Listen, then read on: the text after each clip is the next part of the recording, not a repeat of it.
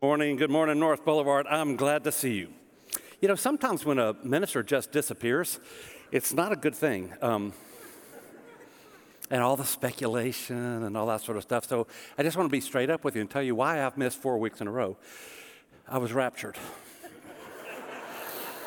and, and you weren't. I, would, I just want to tell you that. But there was a mistake and I was sent back, and so you get uh, a lot more years with me, it looks like. So Julie had planned this huge vacation for me for my 60th birthday, and two weeks before we left to go on vacation, I got like the worst case of bronchitis I've ever had, really seriously sick. And uh, we spent two weeks trying to keep me out of the hospital. It was not COVID. I was tested three times and so I didn't get COVID, but it was really, really rough. And uh, I don't know that we ever mentioned it to you. Well, you know, where did David go again? A lot of times for a minister, it's like, okay, I guess he did something, and we don't. Nobody wants to talk about it. We'll move on. Next, you know. I remember, oh, Daniel, he was a good preacher, or David, whatever his name was. Um, anyway, I'm back, and I'm really glad to see you. A lot of you were just super kind to us, those of you especially who knew we were sick. We got a lot of food brought over and just super, super stuff, and we're just reminded again how much I love my church. I really do love you guys. You're the best church in the world, and I really mean that. And I'm glad to be back with you. And it's also cool, isn't it, to have, uh, I said this in the Thursday briefing, you can throw a rock in any direction at North Boulevard and hit a preacher. I'm not suggesting you try that. I'm just telling you that that's how many capable uh, leaders we have at North Boulevard. So Hunty was supposed to preach a couple times anyway. It just worked out really well. Most of this series he planned, and so I'm kind of glad to plug into what he's doing with the I AM series. We'll do it just a second here. Before we do, uh, many of us like to bundle our money when we're helping people who've been through a disaster. So we want to give you that opportunity for those who went through the tornadoes a little bit more than a week ago. So, God willing, on January the 9th, that Sunday, we'll give you an opportunity if you'd like to give to um, help out those who, especially in West Tennessee and Southeast Arkansas, no, Northeast Arkansas, Southwest Missouri, and Kentucky especially. So, what we'll do is we'll take up a special offering. No pressure on you, but a lot of us like to do that. We like to do it together. And some of the money we'll, we know will go to disaster relief.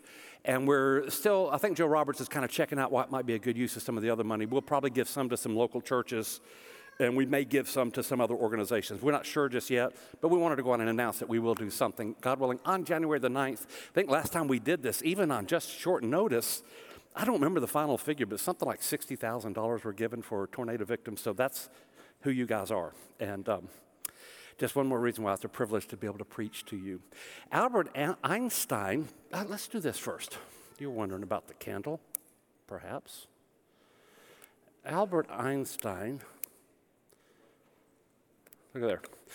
My thing is stuck. Okay, Albert Einstein, for most of his working years, had a portrait behind his desk of Michael Faraday.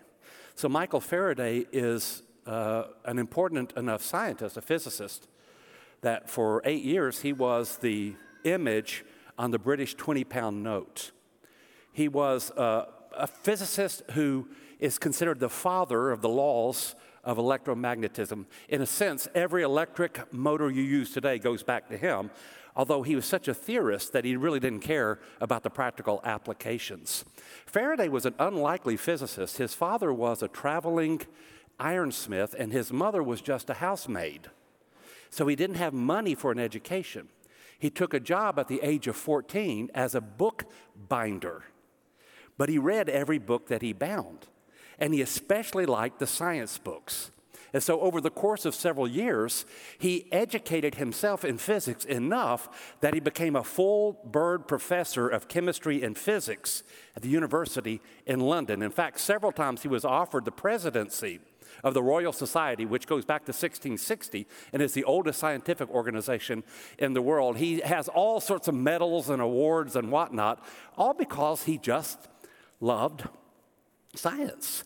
And he every year at Christmas time gave a series of lectures open to the public in London. In the year 1860, he did a series of lessons called The Chemical History of a Candle. Which, by the way, not a real, like, attractive title, but he drew thousands of people to these lectures. And he made the argument this is what I want you to hear Faraday made the argument that all of physics, or again, as he called it, natural philosophy, could be summed up in the light of a candle. So, six lectures on the mathematics, the physics, and the chemistry of a candle. I can't help but think that Faraday was not drawn to the light of a candle for an even deeper reason. He was, you see, a very profound believer in Jesus Christ. And not just a believer in Jesus Christ, but Michael Faraday was actually a member of the Church of Christ in London. And not just a member of the Church of Christ, he was a deacon in the Church of Christ and eventually became an elder in the Church of Christ in London, England, as the world's, at that time, leading physicist. And not just any Church of Christ, but one of those churches of Christ that takes things really seriously, so seriously that on one occasion, Queen Victoria, uh, arguably the most influential queen in all of history, hosted a brunch for our man Michael Faraday on a Sunday. He attended the lunch, and his church withdrew fellowship from him for missing services that day. Yeah, that's a kind of a serious church there. He was such a gentle man. By the way, he turned down all sorts of offers because he wanted to die. Listen to this he wanted to die a poor man because he never wanted to be corrupted by money. And so, in his gentility, he began coming back to church and he made it right. And eventually, he was restored not only as a member, but also as an elder. He makes the observation about his Jesus that Jesus, the light of the world, offers, and I quote, peace as a gift from God. It is God who gives it. Why should we ever be afraid? God's unspeakable gift in his beloved Son is the ground of no doubtful hope. In other words, if the whole universe can be modeled in the light of a candle, perhaps it can also be modeled in none other than Jesus Christ, the light of the world. John was fascinated, the Apostle John, with Jesus as a light. And so, 16 times, the Gospel of John uses a light as an image or metaphor for either Jesus or John the Baptist or something related to either of them. Here's just a sampling of some of the ways that the Gospel of John, which uses the concept of light more than any other gospel, talks about the light of Jesus. He opens his gospel by saying that Jesus is the light of all humanity and has overcome the darkness in chapter 3. John explains that with Jesus, light has come into the world, and you have to make a decision. Either you walk in darkness now, or you choose Jesus and you walk in the light. Jesus actually says about John the Baptist that he was a lamp, but then Jesus says, but I'm even bigger than he is. So even more light has come with Jesus in chapter 11. Jesus says, You walk during the day because you need the light to see. And then he compares himself to that daylight. In chapter 12, Jesus says to the apostles, I'm here. While I'm here, you've got light. Walk while I'm here and while you have the light, and believe that I am the light. And then chapter 12, I've come into the world as a light so that you should not stay in darkness. And then chapter 9, I'm dropping back because I'm headed for our text, which is chapter 8 and verse 12, where Jesus says, I am the light of the world, night is coming. And then this is our verse John 8 and verse 12, where Jesus says, I am the light of the world. Whoever follows me will never walk in darkness, but we'll have the light of life. You know, all this imagery of light could go past us so quickly that we actually miss what's being said. I mean, you use the image so many times that it kind of loses its power, I'm afraid. So I want to take a minute and I want to unpack what it means to say that Jesus is the light of the world. And I'm going to do the lightest version of physics that you'll ever hear, uh, in part because I'm just a preacher. But I do want you to think for a moment about what it means to say that Jesus is the light of the world. So, what is it that light offers us? What does light do for us? It's important to know that the objects that you see will never make physical contact with your brain. Or I'll put it this way if they ever do, you're in trouble. You see a bottle of water or a candle here. Well, that will never actually make contact with your brain, and yet you perceive it even now. You see it even now. We'll take the bottle of water. The reason you see it, though it never will make physical contact, odds are this bottle of water will never make physical contact with you in any way, but certainly not with your brain. The reason you perceive it is because light is bouncing off of it and entering your eyeballs, which then transduce it into electrical currents that go into the brain, and then the brain images it. And without the light, you have no idea what's around you. Without the light, you don't know where things are. You don't know whence they come.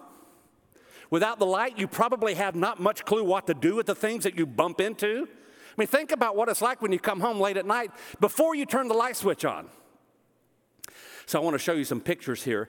Julie and I, years ago, went and visited Mammoth Cave, which is now a national park. Mammoth Cave is the largest known cave in the world with more than 420 miles so far explored when you go in the cave, you see all these like really, really cool names of sections of the cave. There's the Rotunda Room, the Bottomless Pit, the uh, Gothic Avenue, the river Styx, and then I'll show you a few pictures. So this is Violet City. It's inside the cave, and you can just see how beautiful it is, how when you think how nature could create something like this, when you look a little bit further, there's what they call the drapery room. So, this is where the calcium has, through the centuries, built up to create what just looks like this fantastic pedestal of columns. Here's one of my favorites the gypsum flower. So, the gypsum flower is just this very delicate thing that's, again, it's the consequence of who knows how many years of gypsum. Now, I guess you figured something out. When you go to Mammoth Cave, one of the things that the rangers love to do is to get you down in a cave and turn off the lights. You ever had that experience in a cave? So you can close your eyes right now. Some of you have been doing it for five minutes. And when you close your eyes, you still see red. I mean, the fact of the matter is, when you close your eyes, you get these perceptions on the backs of your eyelids that are really fun to look at. You know, all these little like perception things that you can do. But that's not what you experience when you're in a cave and the lights go off. Like it's a darkness that's indescribable. It's like, you know, when they say, I can't even see my hand in front of my face, that doesn't quite capture it. It's more like the same thing your hand would see if it was trying to look at something. There's literally nothing when the lights go off in the cave. So, were you to wander around the 420 explored miles of Mammoth Cave, you know what would happen to you? you wouldn't make it very far. You'd be bumping into things, you would fall into the river Styx, who knows where you'd be carried down to Hades or wherever it is. So that's why we like light. Because what light does is it tells us not about light, it tells us the truth about the things that are around us. Light exposes the reality in which you already live. Without light, you don't know about the reality. You don't know how to interpret the thing you just bumped into. You won't know what to do with the sound that you heard because without light, you can't identify what it is. Without light, your head would bump into the gypsum flower that has been there for who knows how many years, and you'd be the one who broke it. So, light actually helps us to perceive the reality in which we already live. That's one reason why Michael Faraday loved the candle, because it exposed the reality, he said, of the entire universe. Let me give you one more quick illustration. And this is important because it helps us to understand what we mean when we say Jesus is the light. We don't simply mean look at Jesus. What we mean is Jesus gives us the proper interpretation of everything in the room. And without Jesus, you're in darkness in the room. You bump into stuff, but you don't know what they mean. Here's just a quick illustration. So, Tom has been told that there's a feast coming this Saturday at uh, Christmas but he can't see the feast. So he takes a candle, he lights his candle. When he lights his candle, the whole room lights up. Now, suddenly, the light of the candle approaches the feast, bounces off the feast, hits his eyes, and now he knows, oh, that's a turkey. He probably has a pretty good guess where it come from. And he knows what to do with it. He's going to figure it out really soon what to do with this turkey.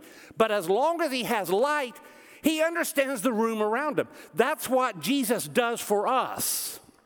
That's really important. To say he is the light of the world is to say, with Jesus, you will know what to do with microphones. And without Jesus, you won't know what to do. You'll do all kinds of garbagey stuff with them. With Jesus, you'll know how to use an iPhone. I'm not talking about technology, I'm talking about what its potential for virtue is. And without Jesus, you'll use it for the filthiest, most depraved things available. That's what'll happen. Jesus gives you the light to show you how to use everything that's in the room. And without him, left on your own, it'll be nothing short of a disaster. I'm the light of the world, he says, whoever follows me. Let me give you just a couple of quick illustrations. I just finished on vacation, by the way, uh, Carl Trueman's book, uh, The Rise and Triumph of the Modern Self which is a fantastic book, by the way. Uh, so he, Trueman, who's a professor of uh, religion at Grove City College, Trueman says, why is it that those of you who are 70 or 80, why is it that in your younger days, for me to say that a man can be a woman was totally incoherent? But now entire swaths of Americans believe that. They just assume that it's true. Trueman's his question is, what changed? That made something that was incomprehensible suddenly not only comprehensible, but in some places mandated. And what he says is, at the end of the day, North Americans swapped out a Christian view of the self for a non Christian view of the self. So, in the non Christian view of the self, I exist for pleasure. The greatest good is the pleasure of myself. That, that's what I'm going to seek in life. And that's one reason why, you know, we're, we're sort of told, you know, you don't want to dishonor somebody by using the wrong pronoun or something. What they're saying is you're robbing them of the only pleasure that life has to offer, which is who they are, their self identity. Well, Trueman talks about this in a way that helps you to understand that to say pleasure is the highest ends of the self is to miss the great biblical truth. For in the great biblical truth, we're taught in many texts, but here's one Ephesians 1 we were predestined, adopted in Christ for, for God's will, for what purpose? To praise his glorious grace. In other words, Jesus shines the light on the self. He shines a light in the darkness of the cave of the self to say, no, the highest good is worshiping your God. That's why you have a self. Anything other than this, you're going to bump into and trip. Anything other than this is you, but a guide to your own destruction. So Jesus shines a light on what it means to be myself. Let me give you a couple of other illustrations. We move quickly. My stuff, all my toys, my money, my wealth, and so forth. What's the point of it? Well, in darkness, it's just more and more greed. It's what I can get out of it. Remember, if the self is all about pleasure, money is about serving that pleasure. But I want you to know in the Bible, Jesus shines a light on wealth. And it may not be what you think.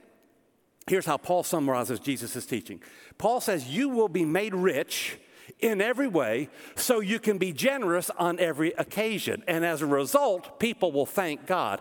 I just want to say this wealth is not a bad thing, it's a great thing. God gives us wealth. Some of you do have, you have lots of wealth. In fact, uh, I was talking with somebody uh, a couple of weeks ago. Just, just kind of as a little quick illustration. So, when Dr. Carl Adams founded National Health Corporation, not only could he not have seen how many North Boulevard people would end up at NHC, but he could have had no idea how many millions of dollars would be given to the work of North Boulevard by employees of NHC. I mean, really, it's so many of the awesome things that we've been able to do financially here are as a result of people who work for NHC who've, who've, who've been given boatloads of wealth because of their good work. So it's not the wealth that's the problem. What Paul says is it's what you do with your wealth that poses the challenge. So Jesus comes to show us that the right and proper use of wealth is generosity. Now that's what, that's, that's what he does. He wants us to know that having a lot of stuff is fine if you're using it for the service of God. It's only when you're using it for your own pleasure that you're now in the darkness of a cave with no lights, a guide, but a guide to your own destruction. Here, our relationship with others. So, most of us are born selfish. I think it's part of the fall of humanity that we're born selfish. And so, for many of us, we measure our relationships by how we feel about them. This explains why there are so many people who are unfaithful in their relationships. If my relationship doesn't satisfy me, I just leave because I'm measuring my relationship by how it makes me feel. It's about me. By the way, more than half of the divorces in America are initiated by women who, in many cases, no longer have the feeling they want and the relationship was just about them. Also with men, I'm not picking on you women, but I'm just suggesting that for a lot of us men, it's a surprise to hear that. And how many people have abandoned their own children because at the end of the day, the relationship was only about them. And when it no longer worked for them, they were willing to abandon people to whom they'd made lifelong commitments. Here's how John corrects this in the light of Jesus. He says, Nobody's ever seen God, but if you love one another, so if you love the people you're with, genuine love, God lives in us, and watch this God's love is made complete in us. So, even difficult relationships in the light of Jesus are actually opportunities for me to become what God wants me to be. He doesn't promise that every relationship is going to make me happy, but he does promise that in every relationship I have the opportunity to become like Jesus. So, in the light of Jesus, relationships become about the love of God. Just one more, and then we're going to move on. Our hardships, our sufferings, our pain, our disappointments. In the world's view, in the darkness, what can you do other than resent it? Other than be angry, other than say, if there's a God, why is He letting me go through this? But here's what you know. In the light of, listen, everybody's going to suffer. Everybody's going to suffer. The only question is, how do you get to use your suffering? If you're an unbeliever, you're going to suffer, maybe as much as believers, maybe less than, I don't know, but here's the deal you've got nobody to redeem it. A believer in Jesus suffers maybe every bit as much, but a believer in Jesus has Jesus to redeem our suffering. That's why James can say, Be thankful, be happy about your trials. Because you understand that your trials produce perseverance, and perseverance produces maturity. For the believer, our hardships are the equivalent of a spiritual virtue gymnasium. It's where we earn our muscles, it's where we become mature. You don't become mature without stress. And so, the hardships of life, the things that we have to go through. For the Christian, now we know what it means. When Jesus shines his light on my hardships, I can find joy in them. Just looked up there and saw that. You know, they told me that the steroids they were giving would make my stomach stick out. And I'm sure that's what that is. Is it, could y'all put something else up on the walls over here? This is like, that's really brutal to turn over there and see that. So, my goodness, what happened to me? I don't, I don't know if it's going to be okay. I'm not sure. it's, we need a little light of Jesus on that, don't we? Okay. Here's what he says I am the light of the world. Whoever follows me will never walk in darkness, but will have the light of him. Now, here's the real problem that most of us face. I know that you believe, uh, most of you believe Jesus is the light of the world. Here's the real problem that we have. Because we're fallen humans, we're sinners, various levels of maturity, because we're fallen humans, our vision is distorted, all of ours. Our vision is distorted, it's unreliable. Our vision sometimes is um, a little myopic, that sometimes our vision is cloudy and we just can't see, but we want to. We want to, but we can't. The ESV translates 1 Corinthians 13 12 this way. I like it. Now he says, we see in a mirror dimly. This is how the old King James had put it. Now we see in a glass darkly. That is, we know something's there, but we can't quite make it out. So here's my question to you How do you live in the light of Jesus? How do you follow the light of Jesus when it's not always clear what you're supposed to do? Because that's probably what most of us are feeling. It's actually, y'all know, I mean, it's been a tough couple of years. It's been tough for every reason. I think by my count, North Boulevard has lost six members to complications that at least involved COVID. It may be more than that, six that I know of, including one of our members who just last week passed from COVID.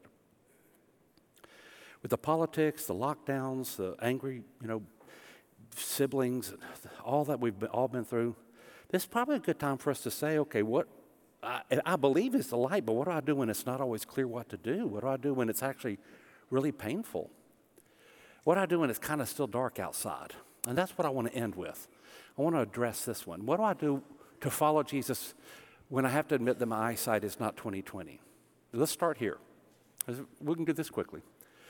Next week, uh, no, uh, the first week of January, God willing, I'm going to preach a series on Hebrews 11, the, all the heroes of Hebrews 11. And after Hebrews 11 comes Hebrews 12.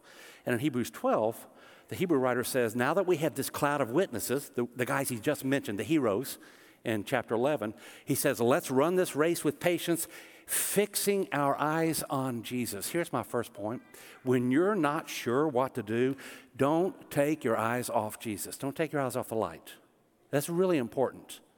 There are going to be a lot of distractions in the world, a lot of sounds, a lot of threats. There are going to be a lot of reasons for you to take your eyes off of Jesus. When you do, you will veer into the darkness. It happens every time.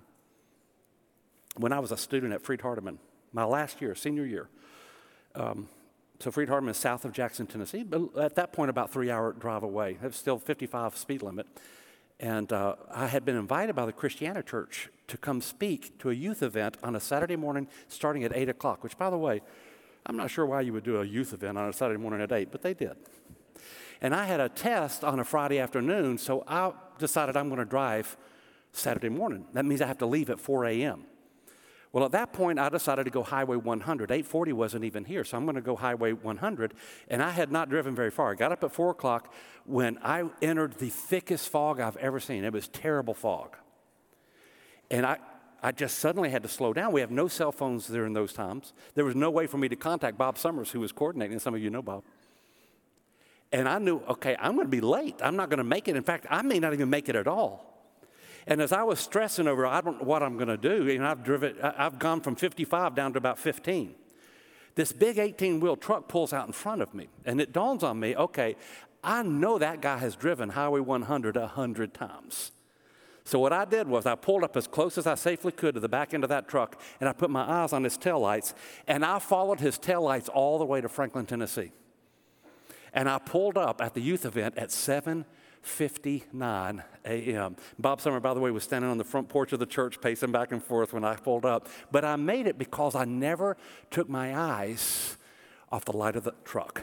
What I'm suggesting is that when times get tough, if you'll fix your eyes on who Jesus is, don't take your eyes off of him, he'll get you through it. And I shared this with you guys, uh, I don't remember how many years ago, three or four years ago maybe. One of the um, most riveting books that I've ever read. It's a book, this is her pen name. She's protecting her family. Catherine Maurice is her pen name. The book is entitled Let Me Hear Your Voice. It's the story of a mother who had a, the perfect daughter for the first year of her life, a little extrovert, living a normal life, when suddenly the daughter began to become quiet and got quieter and quieter and quieter, and eventually was diagnosed by her second birthday with a very severe form of autism. And Maurice, in her book, describes oh my goodness, you, many of us have been through you know, the pain of, of children who, are, who have problems, whether they brought it on themselves or in many cases they didn't bring it on themselves. Um, you know, here's something I've learned about parenting if you're a young parent. You are never happier than your saddest child. You're never happier than your saddest child. And when you have a child who's really hurting, it's with you 24 7. It never leaves. And so she talks about the struggle she had trying to rescue her daughter. By the way, she had another child who is also autistic. She talks about the struggles to rescue the child and so forth in the book. She tried a lot of things. And she tells a story how that one night she realized that she was not going to make it unless she changed how she related to God and to the world, she was not going to make it, and her daughter needed her. Her husband did too. So she tells this story. I'm just going to read to you real quickly what she says. She says, It was around one o'clock in the morning. I couldn't sleep. I couldn't cry. I had no tears left. I was spent, exhausted, but still wound to the breaking point with fear. There was a candle on my desk. I lit the candle and I gazed into its soft glow. Mark and the children were asleep. I sat in a small circle of light and I tried to feel the presence of God. Lord, I need your help so badly. All along, she said, I've been asking that God would change the reality on the ground, heal my daughter, make the diagnosis wrong, do something to save her, make her different. But not this night. This night was different. I had to ask for something else. Instead, she said, I prayed this prayer Lord, fill me with your strength your peace, give me the ability to go on. And then she says, There was one more thing I had to ask. I raised my clasp hands, I bowed my head, and I whispered the words that my heart hated. And I said, Nevertheless, thy will be done. And I was flooded instantly and impossibly with comfort. When you fix your eyes on Jesus, it may take a while, but He will give you what you need. So when we have a hard time seeing the light, don't take your eyes off of it. Let me give you two more. We're going to stop. This is America's favorite verse now, it appears uh, Jeremiah 29, verses 11 and 12, where God speaks through Jeremiah to Israel and says, I'm going to pull you back. And what he says is, I know the plans I have for you. I, do, I want to underscore the word either. He doesn't say, I know the plans you have for you. He says, I know the plans I have for you. That you may have plans for your life, God has plans for your life, and His plans are better than your plans. So He says, I know my plans, and my plans are not to hurt you, my plans are to prosper you. God doesn't hate you, He's not mad at you. He loves you. He's got great plans for you. So here's what I want you to say. If you know that God has great plans for you, you ought to be able to say, I'm going to trust that Jesus knows what he's doing. Trust the light of Jesus. Look, the very first thing that God created was light. It was the very first thing He created. And He says, Let us make man in our images. Let us make man in our likeness. Who's the us? I mean, He's ta- Jesus is here. He's part of the created order. Part, excuse me, He's part of, the, part of the creative process. He's not a created being, He helped to create the creation. He understands the creation. He knows what we're going through. He knows how we suffer. He knows how we hurt. He can be trusted. And I want to say this before I take it a step further. I want to remind you everybody lives by faith. Everybody does. The only question is, in what is your faith? But everybody lives by faith. That's one reason why you hear me about once a year or maybe more often get irritable when I hear somebody say we're a faith based organization. That bugs me. Every organization is a faith based organization, every organization operates on certain premises that they only believe in. In fact, one reason why Albert Einstein loved Michael Faraday is because he proved him wrong, even though Faraday was 100% sure that he was right. Everybody, including physicists, know ah, we're just operating by faith. Don't be a faith based organization, be a Christ based organization. It's about Him, not your faith. So we must learn to trust Him, trust that He will get us through. Things will become clear if we trust Him. 20, almost 20 years ago, when our family was in, still in Overland Park, some of our dearest friends had twins. They were about Jonathan's age, so they would have been seven ish or eight ish, and they were um, as ADHD as you can get. I mean, they were bouncing off the walls, these two boys. In fact, literally bouncing off the walls. We, so this is a true story. Y'all see the, uh, the stained glass here. You can't see it online, but we, trust me, we've got it up there. One time they were cleaning the stained glass, which was about 30 feet off the ground, and they found two young boys' footprints in the dust of the stained glass. And we all knew, okay, it's the twins. somehow they figured out how to climb the wall and get up there. These were wild boys, and good boys, but wild boys. And the mother and father, they wanted a daughter so desperately. So the whole church got excited when she became pregnant now, expecting the third child. We got ready for it. They prepared the room for it. The church was celebrating. We were thinking about parties and so forth. And then I think it was a Saturday because I was home. That there was a knock on the door, and I went and I opened the door, and it was our friend. I don't want to say their names.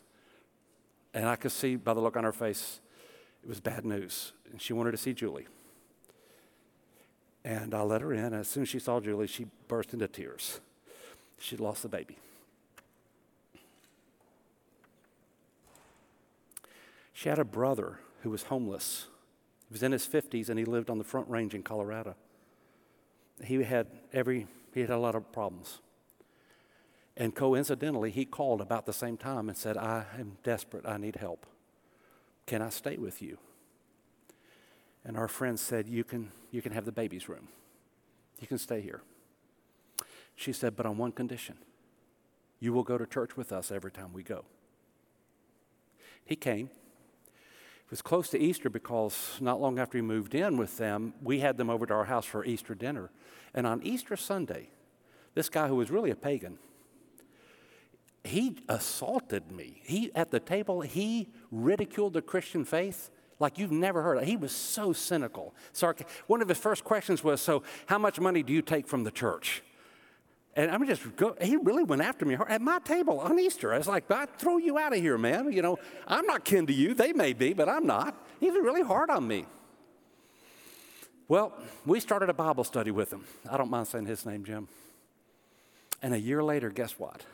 I baptized Jim. And he became as strong a Christian as he had been a pagan a year or so ago when he sat at our table. And this is why I'm driving to this story. When we baptized Jim, my daughter, who was probably nine years old, said to me, she was all choked up. She said, Daddy, now I get it. Our friend's baby's in heaven. And now Jim's going to be in heaven too. God prepared that room. Now, look, I don't know how to attribute God to all these things. I'm not saying God took that baby's life, I don't believe that. But I do know that staying close to the light of Christ made sense out of what was otherwise a senseless tragedy. And that's what God does. That's why we say He's the light of the world. He sheds light on what would otherwise just be a tragedy. And let me end with this one. Peter says that even when we don't see Him, we love Him. Even though we don't see Him now, we believe in Him. So even now, we can take great joy in the light of Christ.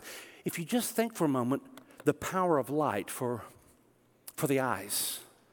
All of our great works of art that draw their strength from the light. The, the, the rainbow, Julie and I were in uh, North Georgia. This was two years ago, Trey. We were in North Georgia, and on the back of the little deck where we were sitting, it was this beautiful, beautiful Appalachian Mountain, Southern Appalachians. And then the rainbow, and I just thought to myself, look at this. Not only does God give us a candle, not only does He give us light so we can see what's in the room and not stumble over, bang our head against it, or break it, or whatnot, but He even sometimes smiles on us with the beauty of a rainbow. There's a reason for us to find joy in the journey of following Jesus, even when it's hard. I'm not saying it's not hard, but there's a reason to find joy. He is the light of the world. I, uh, I know enough about TikTok to have said that word, and now I've exhausted everything I know about it. But somehow or another, I got a TikTok video. If you don't know what that means, I think you should feel pretty good about yourself. Um, and I have no idea how to capture a TikTok video, but I could screenshot it, so I screenshotted something. It's the sweetest little thing. You go online, Riley, R I L E Y, that's what you want to look up. Riley was born uh, with bad enough vision that she was legally blind. The family didn't know that until her first Christmas, and they began to realize she can't see. By the time she was two years old, she had gone to what must be one of the most satisfying professions in the world optometry or that of the ophthalmologist to give people sight and to give them vision. And they fitted her with a special pair of glasses that corrected her vision. So I can't show you the TikTok video because I don't know how to. But I can show you a screenshot or two of little Riley getting her glasses. Look at the sweetness of that face. Can you see on the little face she knows something cool's about to happen. So mama puts the glasses on. Now it's Christmas, so this is a Christmas tree. And behind they have their big screen television, and on the big screen television, they have uh, a simulated fireplace going. So mama puts the glasses on, and I just want you to see this is what the light can do for you. Look at that face. So when you don't know what to do with the Jesus who is the light of the world, well, stay focused on Him, trust Him, and why not go on and start now finding joy in Him? He says, I am the light of the world. You follow me, you'll never walk in darkness, but we'll have the light of life. I'm going to end with this one. So here he is, our man, Michael Faraday. Six lectures on the mathematics, physics, and chemistry necessary for a candle to burn. Like I said, doesn't sound like a, you know, a very romantic thing to go to, but thousands wanted to show up. And as he spoke, and this what he considered to be his fav- very favorite presentation of all the presentations the men ever gave, he wanted to end with a Christian note. This natural philosopher, chemist, physicist, and inventor of the electric motor. So, as he gets to the end of this sweet little book, The Chemical History of a Candle, our sweet Christian deacon in the Lord's church, elder, in the church there in London, ends his lecture, his last words, by saying this. Indeed, he says, all I can say to you at the end of these lectures, for we must come to an end at one time or another, is to express a wish that you may, in your generation, be fit to compare to a candle. That you may, like it, shine as lights to those around you. That in all your actions you may justify the beauty of the taper of the flame by making your deeds honorable and effectual in the discharge of your duty to love one another. That's our man, Michael Faraday. Christmas is around the corner, guys, and I wish you Merry Christmas. When you get to Christmas, remind yourself of this. You have a world full of choices. Choose kindness and choose to model to those around you Jesus Christ, the light of the world. Let's stand up and sing.